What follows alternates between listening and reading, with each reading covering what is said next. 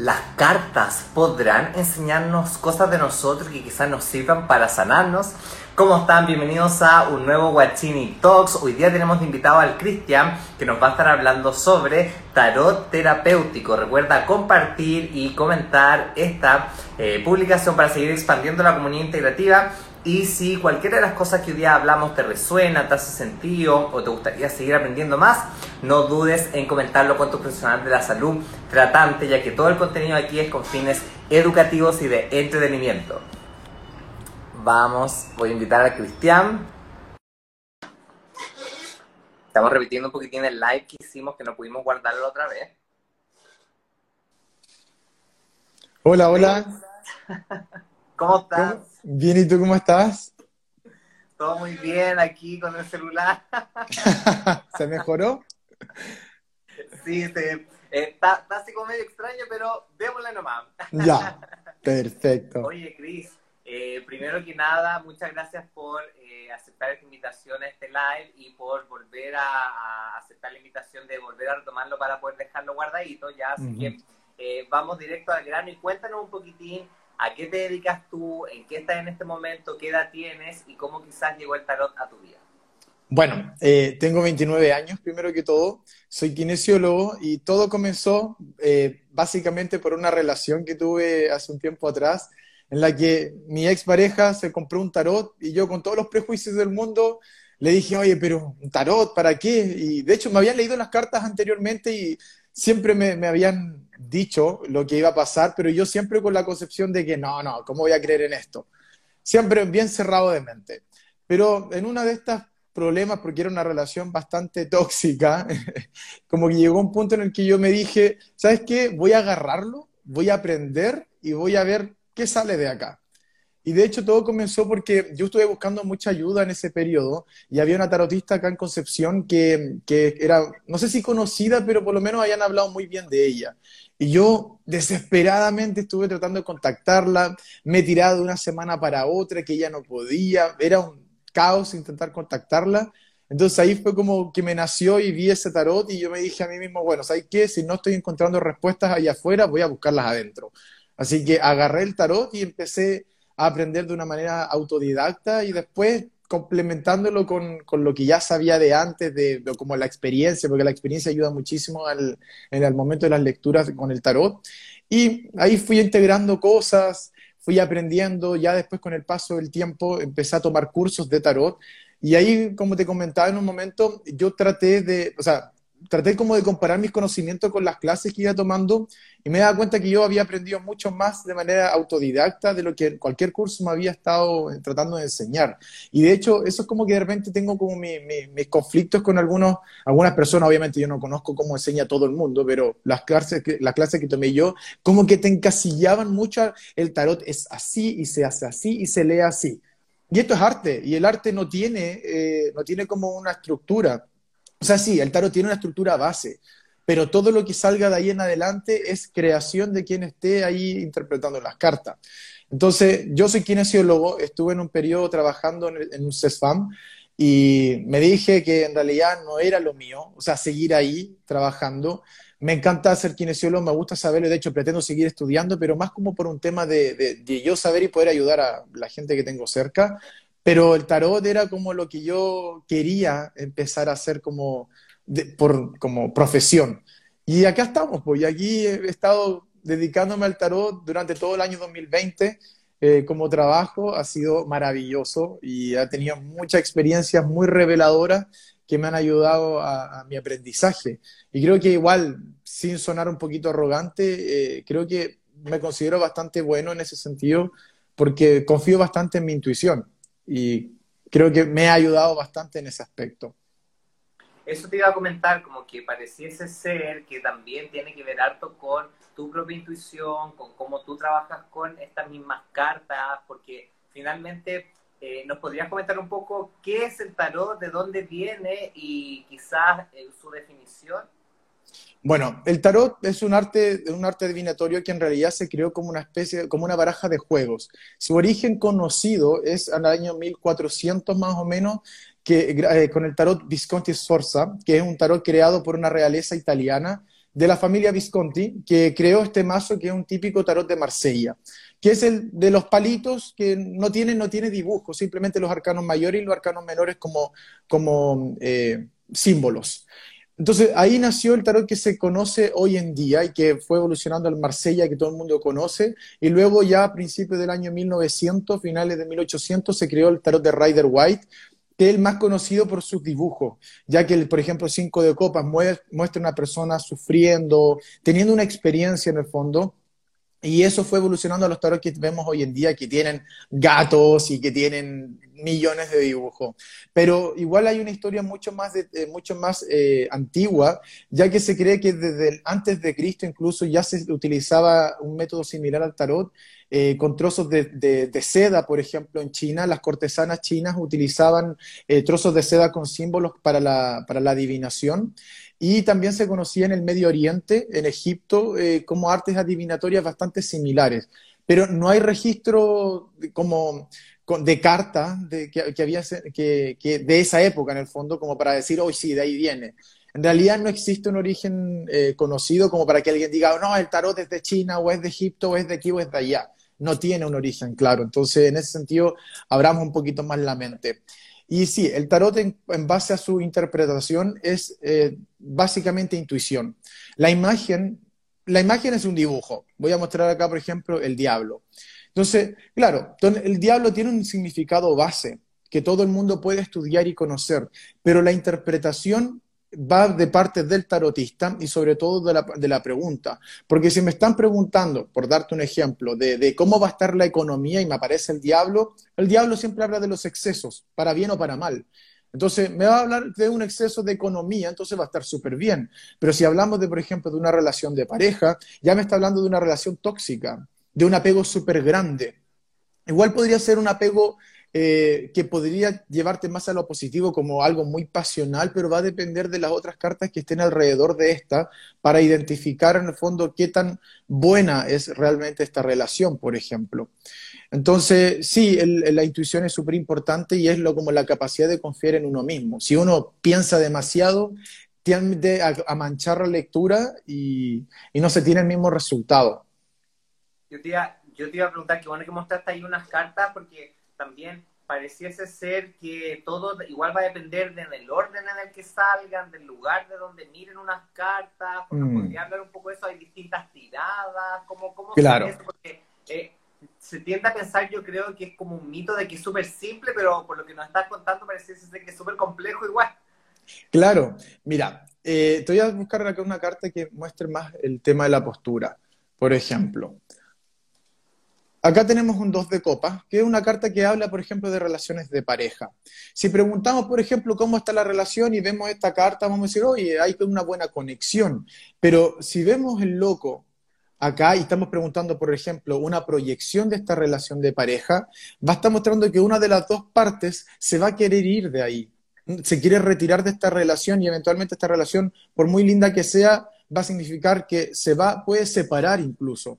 Ahora bien, si está al, lado contrario, puede mostrar que un inicio de esta persona de, de querer como comenzar una nueva etapa de su vida pueda terminar en una relación con alguien en particular. ¿Ya? Entonces ahí las cartas sí nos hablan por postura, hacia dónde está mirando, y obviamente los colores también son súper importantes, la simbología también del tarot. Y eso nos va a entregar información extra, y ahí es la interpretación donde se ve si el tarot es de tipo adivinatorio, que todo el mundo conoce, el predictivo, o es de tipo terapéutico. Hay muchas ramas con el tarot en el que depende siempre de la, de, la forma de interpretar las cartas para, ver el, como el enfoque que tiene. Yo siempre eh, trato de sacar el consejo dentro de cada tirada, porque en el fondo tirar, una, tirar unas cartas porque sí, igual como que encierra mucho una respuesta y al mismo tiempo es como que te hace sentir de que no hay otra alternativa, de que casi como que estuviera escrito en una tabla de piedra, tu destino y hasta ahí no más llegó. Pero entonces cuando tú le das un consejo, ya le das la alternativa a la persona de poder cambiar ese destino. Si por ejemplo te pregunta, oye, ¿cómo se ve mi relación de aquí a, no sé, mitad de año? Y aparece puro conflicto, y actualmente ya están teniendo conflicto, pero el consejo es, por ejemplo, este dos de copas, es como, oye, pero abre tu corazón, ¿será que estás cerrada o cerrado? ¿Será que no estás completamente entrando a la vida de esa persona? Entonces, si tú te abres un poco más, ya cambia la proyección de esa relación. Y de hecho siempre está al alcance de nosotros. Sí, obviamente hay eventos que, están fuera de nuestro alcance, y ahí es donde el tarot se divide en arcanos mayores y menores. Y los arcanos mayores generalmente nos hablan de, eventos que son eh, como, como que están muy fuera de nuestro alcance cambiar. No que sea imposible hacerlo, pero es que es muy difícil lograr hacerlo. En cambio, cuando son arcanos menores, por ejemplo, este mismo dos de copa o por ejemplo un paje de, bastos, son cartas que podemos cambiar nuestra actitud si es que queremos eh, cambiar también el resultado de una situación en particular. Y ahí es donde yo trato de utilizar el tarot para guiar a las personas y de hecho la forma en la que yo hago mis lecturas precisamente es entregando las herramientas en el presente para que ese futuro sea mucho mejor para aquellas personas. Porque en realidad no me sirve de nada hablar del futuro y las personas van a guiar como, ya, ok, o sea, tengo que esperar a que llegue y sea como, ah, ya sí, me dijeron esto o se equivocaron. Pero la idea es de que en el fondo sepamos de que obviamente si yo me comporto de una manera en particular, voy a tener ese destino más adelante y no necesitáis leerte las cartas para saberlo. Si tú estás atrayendo pasteles en tu vida, vaya a seguir comiendo pasteles por quizás cuánto tiempo más hasta que aprendas la lección. Entonces, si tú quieres vivir algo diferente, bueno, pregúntate qué tiene que cambiar de ti para que ese destino sea diferente. Oye, Cristian, qué, bonito lo que tú comentáis, porque finalmente pareciese ser, aquí yo voy entendiendo un poco más, entendimos ayer el tema de que eh, está este mito de que el tarot es como solo predictivo, que te va a ver el futuro, que las brujas, mm. que no sé qué, pero lo que tú nos estás comentando es como una herramienta para el ahora, para el presente, y que a partir de yo como entender este presente a partir de una tirada de tarot como tú lo haces, eso me puede dar como una guía, una dirección. ¿Es eso finalmente la definición de tarot terapéutico? Exacto. O sea, de hecho, creo, obviamente va a depender de, quién está haciendo la lectura, porque hay personas que tal vez sí se enfocan más en el presente o en el pasado, yo, o sea, en el futuro o en el pasado. Yo, mi forma de interpretar las cartas es basándome en el presente, porque en el fondo tengo que entender que, claro, hay elementos del pasado que todavía me pueden estar influenciando en el ahora, pero no necesito saber del futuro si es que yo ya estoy viendo cómo estoy en este momento. Por darte un ejemplo, imagínate no encontrarnos una lectura en la que hay un 10 de espada, una persona que en este momento está sufriendo. Y aquí es donde agarramos más elementos, porque si bien el significado de esta carta es sufrimiento, tenemos que ver de hace cuánto que esta persona está pasando por este estado. Si estamos, por ejemplo, preguntando por una relación de pareja y aparece esta carta, claro, la relación probablemente de principio a fin ha estado con, como, con estos matices. Pero el número 10 ya me está mostrando de que es prácticamente todo el recorrido de vida de una persona. Entonces, yo ya, ya estoy sintiendo de que probablemente esta persona tenga un problema a nivel familiar, desde su adolescencia también, después desde sus primeras relaciones, y así vamos acumulando cosas. Y esta persona, claro, tiene 10 espadas enterradas. Es como por cada episodio de su vida ha estado viviendo una experiencia traumante. igual tiene sentido, porque si nos vamos a la parte psicológica, si yo estoy en una relación tóxica, pensemos quiénes son mis referentes de relaciones de pareja y quiénes son mi primera relación de pareja padres. Entonces, si yo tengo una, veo un mal ejemplo de ellos dos o mi relación con ellos es conflictiva, probablemente voy a terminar repitiendo el mismo patrón de conducta que mis padres y voy a, tener, teniendo el mismo, voy a terminar teniendo el mismo tipo de relación que ellos. Entonces, en ese sentido, hay que tener cuidado y entregarnos las herramientas a nosotros para precisamente romper ese patrón de conducta. Y de hecho, si ustedes creen en la reencarnación, aquí es uno de los karmas que uno tiene que ir rompiendo. ¿Por qué naciste en esa familia? Porque tienes que romper un patrón de conducta. Y no se trata de que se vayan todos de rodillas de aquí al cajón del Maipo recitando mantras, sino que se trata más bien de que tú cambies tu conducta si tú quieres empezar a vivir distinto. Ya cambiando la alimentación, por ejemplo, haciendo ejercicio, teniendo como, como cambios en tu rutina, ya estás haciendo algo para que tu vida sea diferente. Y de hecho, si nos vamos a la parte como fisiológica, neuroquímica, por ejemplo, eh, no sé, ¿por qué es lo que provoca el ejercicio y la buena alimentación? Un aumento de las hormonas, eh, de las hormonas de la felicidad y el placer y una disminución de las hormonas del, del estrés. Entonces, cuando yo estoy con más felicidad y más placer, ¿cómo andamos? Con mejor ánimo, pensamos mejor, por lo tanto tomamos mejores decisiones y por lo tanto vamos a terminar posiblemente siendo un poco más felices que anteriormente. Entonces, tenemos que tratar de agarrar todos los elementos que estén alrededor de nuestro para poder cambiar nuestro destino. Y de hecho, ese es el nombre de mi, Instagram, terapia holística, porque la palabra holística, a diferencia de lo que la gente cree, no es por algo sagrado, sino que holístico hace referencia a la integración del todo para poder terapiarnos en este caso, por ejemplo. Entonces, yo necesito agarrarme de la alimentación, del lugar donde estoy viviendo, del trabajo que tengo, de la gente que me rodea, porque todo va a marcar algo. Tu vida puede ser muy maravillosa maravillosa, pero si tienes un trabajo horrible, se te puede ir a las pailas tu relación de pareja, se te puede ir a las pailas tu, salud física. Entonces tenemos que agarrarnos de todo para poder trabajar en nosotros y no simplemente es como, ah, ya voy a dejar de ser celoso o celosa para que mi relación funcione. Tengo que entender por qué soy celoso, por qué llego a esa inseguridad en el fondo. Claro, total, total. Y, y, el tarot nos, te puede, nos puede mostrar eso quizás, como nos puede Exacto. de dónde, de dónde viene esto si es que lo enfoco de forma terapéutica Exacto.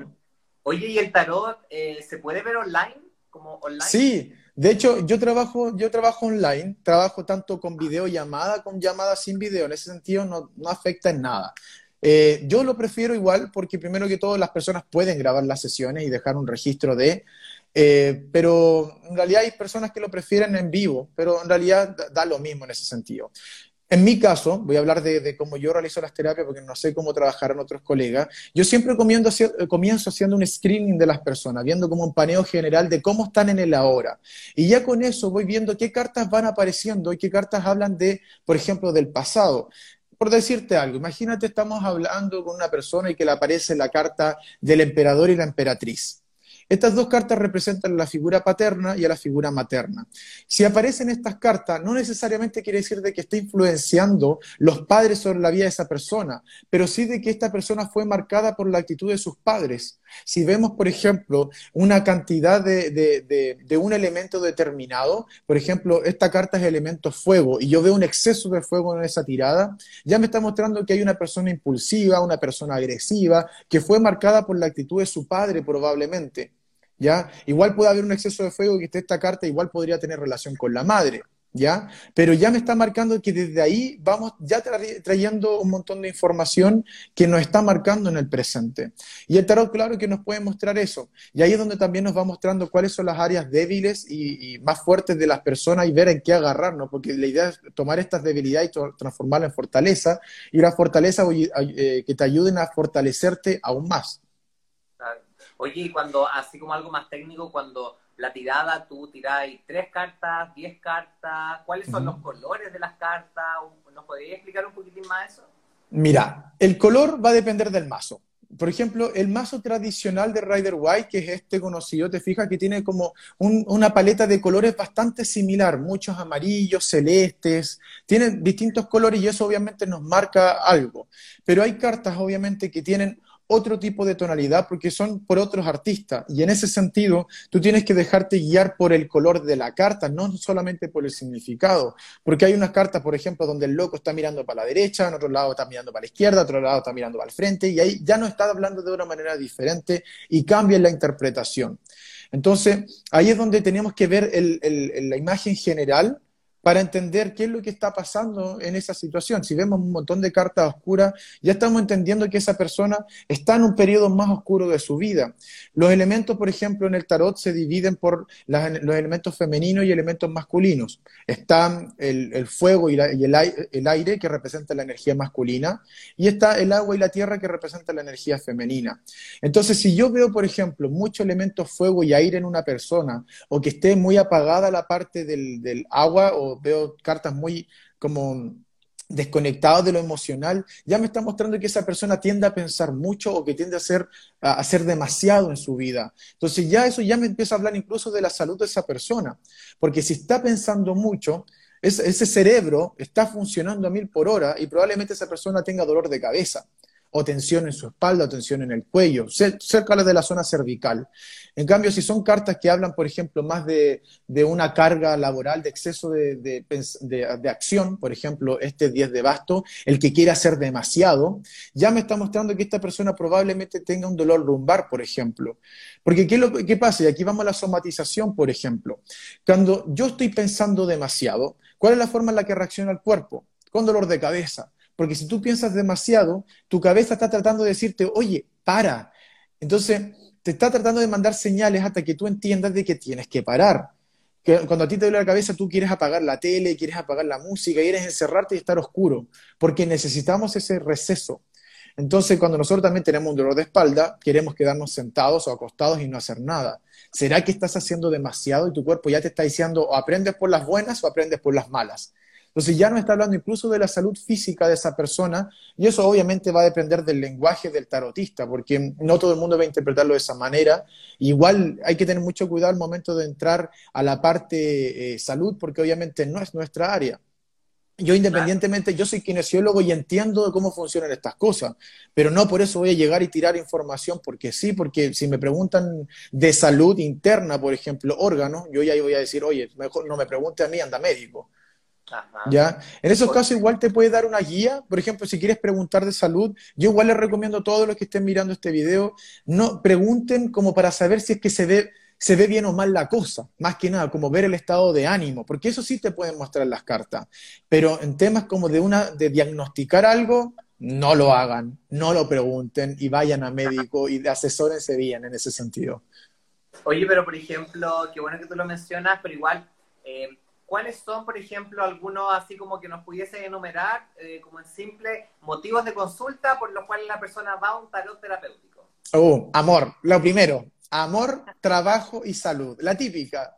uno ve el horóscopo, amor, eh, salud y, economía. Esas son las cosas por las que la gente más pregunta. Pero eh, yo siempre, como te decía en un momento, siempre trato de dar el consejo y en mi experiencia, los consejos están siempre ligados a la actitud del consultante o de la consultante. Porque en el fondo de eso depende de que tu economía sea buena. Si tú estás flojeando todo el año, o sea, ¿qué esperas? Obviamente va a parecer de que no vas a tener nada. Hay gente que de repente me ha preguntado, oye, ¿se me ve algún trabajo de aquí a final de año? Y yo le digo, ya, pero ¿estás postulando algún trabajo? No, pero quiero ver cómo se viene yo digo como, ya, pero obviamente te va a parecer que no va a haber nada si no has buscado nada. Entonces, igual tenemos que darnos, entregarnos el poder a nosotros mismos de, oye, si quieres ver un resultado diferente, ya, pues cambia tu actitud. Y eso pasa con las relaciones de pareja. Entonces, si estamos todo el rato buscando, eh, eh, o sea, teniendo un mismo patrón de conducta y un mismo patrón de pareja, y uno dice, uy, ¿cuándo va a llegar el amor de mi vida? Que también me han preguntado, ¿cuándo llega esa persona especial a mi vida? Y yo le digo, ok, pero mira, si tú estás vibrando de una manera en particular, vas a moverte en un cierto plano vibracional y vas a traer ese tipo de vibración a tu vida, independientemente que se exprese de una manera muy maravillosa o, muy penca porque eh, de profundidad va a terminar siendo lo mismo. Entonces ahí vaya a darte cuenta de que por muy maravilloso que se vea esa mujer o ese hombre, va a terminar siendo un pastel igual. Entonces, ¿por qué eres tú en la misma pastelería buscando algo diferente y en realidad vaya a estar dando vueltas siempre en lo mismo? Entonces, tienes que salir de esa pastelería y buscar algo diferente, eso saludable que tú estás buscando para ti. A la larga el pastel te va a dar diabetes, hipertensión y todas las enfermedades del mundo. Entonces, sal de ahí a, a llevar un estilo de vida más saludable. Entonces, en ese sentido, eh, creo que es importante que todos entiendan, si quieren una buena relación de pareja, primero tengan una buena relación con ustedes mismos. Es lo primero, porque si yo reconozco lo que es amor, yo voy a ser capaz eh, de sentirlo a través de otras personas, voy a entender lo que, esa persona me está entregando amor y no apego, no dependencia, no algo que te se va a terminar transformando en tóxico. Porque igual me ha pasado muchísimo que varias personas me preguntan, o me han dicho, mejor dicho, eh, mira, es que esta persona yo sé que me ama porque me va llorando a la casa y me pide perdón y le doy otra oportunidad o no. Pero yo digo, oye, pero ¿cuántas veces ha pasado? ¿Y, cuántas veces ha pasado por lo mismo? Y, siguen como dándole vuelta a lo mismo. Y de hecho yo les digo de repente, oye, estáis viendo la misma situación. Les digo, oye, tu relación se ve mal. Y de repente le digo, va a seguir mal. Y de repente me preguntan, oye, pero esta persona va a cambiar. Y es como, pucha, bueno, si tú cambias posiblemente algo pueda cambiar, pero parte por ti. Una de esas de verdad podría ayudar a que la otra persona diga, ¿sabes qué? Mira, esta persona está cambiando, yo también quiero cambiar y se va formando una competencia positiva. Pero para eso yo tengo que saber qué es lo que quiero ser y cómo me quiero sentir. Tengo que tener la vara tan alta conmigo mismo o conmigo misma para que cuando alguien se acerca a mi vida vibre igual o mejor que yo para impulsarme a ser mucho mejor. De lo contrario, la vibración más negativa va a tender a tirarte hacia abajo y te va a, llegar te va a tirar al, pozo. Y tampoco nosotros podemos entrar en el rol de madre, padre o terapeuta de las otras personas. Yo me puedo ocupar de mí. Y cuando yo estoy bien, reconozco si el resto está bien también. Oye, Cris, entonces, tomando como conclusión lo que tú estás diciendo, pareciese ser que no pasa así como, como que el tarot vuelve siempre a colocarte a ti, a ti, a ti dentro de, este mm. protagonismo y no al otro, no decir como, ¿cuándo llegará el amor de mi vida? Sino quizás la pregunta podría ser otra, ¿cómo yo encontrar en mí el amor que me ha faltado tanto tiempo? Exacto. Y ahí, y ahí yo creo que la cosa se pone interesante porque pueden aparecer cosas del pasado, de la familia, de la infancia. Hoy ya estamos cerrando ya, así que cuéntame algunos tips del tarot terapéutico para el 2021 para que los guachinis tengan ahí ojo y ojo y nos despedimos. Bueno, primero que todo, el 2020 que acaba de pasar era el año del emperador, el año de las estructuras. Y si se fijaron, fueron cayéndose muchas estructuras a lo, a lo largo del año 2020 cambiar toda la metodología en la que estamos funcionando y ahora este año es el año del sumo sacerdote. Sumamos los, dos, los tres dígitos, el 2, 2 y el 1, formando un número 5 y tenemos este sacerdote. Este año es el año del crecimiento espiritual, del, de la crisis. El número 5 es un número de crisis. Entonces, las crisis son importantes porque nos enseñan de que hay algo en, en mi vida que no puede seguir funcionando de la manera que ha funcionado hasta ahora y que tiene que cambiar. Entonces, las energías para este año 2021 van a ser como para recibir información y tratar de llevar a la práctica. El sumo sacerdote es el que recibe la información de Dios y se la transmite a sus discípulos. Ya, nosotros tenemos que básicamente hacer lo mismo. Nuestra propia espiritualidad da lo mismo cual sea tu creencia. Trata de absorber la mayor cantidad de información y trata de transmitirla, pero obviamente llevándola, llevándolo a la práctica. Nosotros tenemos que ser ese ejemplo a seguir. Si yo quiero vivir bien, tengo que hacer que mi vida funcione bien para que las personas que me rodeen también estén vibrando bien. Y así vamos a aprovechar la energía del año 2021. Pero claro, aquí algo súper importante antes de terminar, de que nosotros para poder vivir una crisis o sanar heridas del pasado, tenemos que verlo como si fuera una herida común y corriente. Si tú te entierras un vidrio o una espada en una herida, tú no puedes pretender que esa herida sane si el vidrio está enterrado acá en el pecho. La única forma de que esa herida sane es agarrando el vidrio y retirándolo, y eso te va a doler mil veces más que habértelo enterrado. Entonces, pero tenemos que pasar por ese proceso, vivir ese luto, ese duelo, y luego de eso, después de que sangre se desintoxique esa herida, se limpie, va a empezar a sanar. Entonces ahí nosotros vamos eh, resolviendo nuestros conflictos del pasado, vamos también creciendo, vamos aprendiendo que yo sé que si camino por tal camino voy a volver a sufrir, entonces voy a buscar algo diferente y claro, voy a enfrentar otras cosas, pero por último no voy a volver atrás. Y esto es como cuando uno es niño y juega alrededor de la estufa. Si te quemáis poquito, probablemente vuelvas a jugar alrededor y te vas a volver a quemar. Pero si te quemas a lo bonzo, probablemente no te vuelvas a acercar a la estufa, aprendiste la lección y entendiste de que tenías que actuar de una manera diferente y vas a actuar diferente en el futuro. Así que aprovechar el 2021. Se viene bueno entonces. Se viene bueno. Oye, Oye, Cristian, muchas, muchas gracias por tu apertura, tu disponibilidad, por ahí, porque ayer salió, después se, se, perdió, entonces muchas, muchas gracias por tu amabilidad, por toda la información que nos entregaste y yo voy a dejar ahí tu Instagram para que las personas puedan contactarte por si quieren ahí eh, meterse en el mundo del tarot terapéutico y por qué no buscar su sanación. Así que muchas, muchas gracias por haber participado de estos Watching Talks. Muchas gracias a ti también, Nico, que estés súper bien. Un saludo a todos, cuídense mucho, que tengan un excelente día. Nos vemos. Besito y abrazo. Chao, chao. Chao.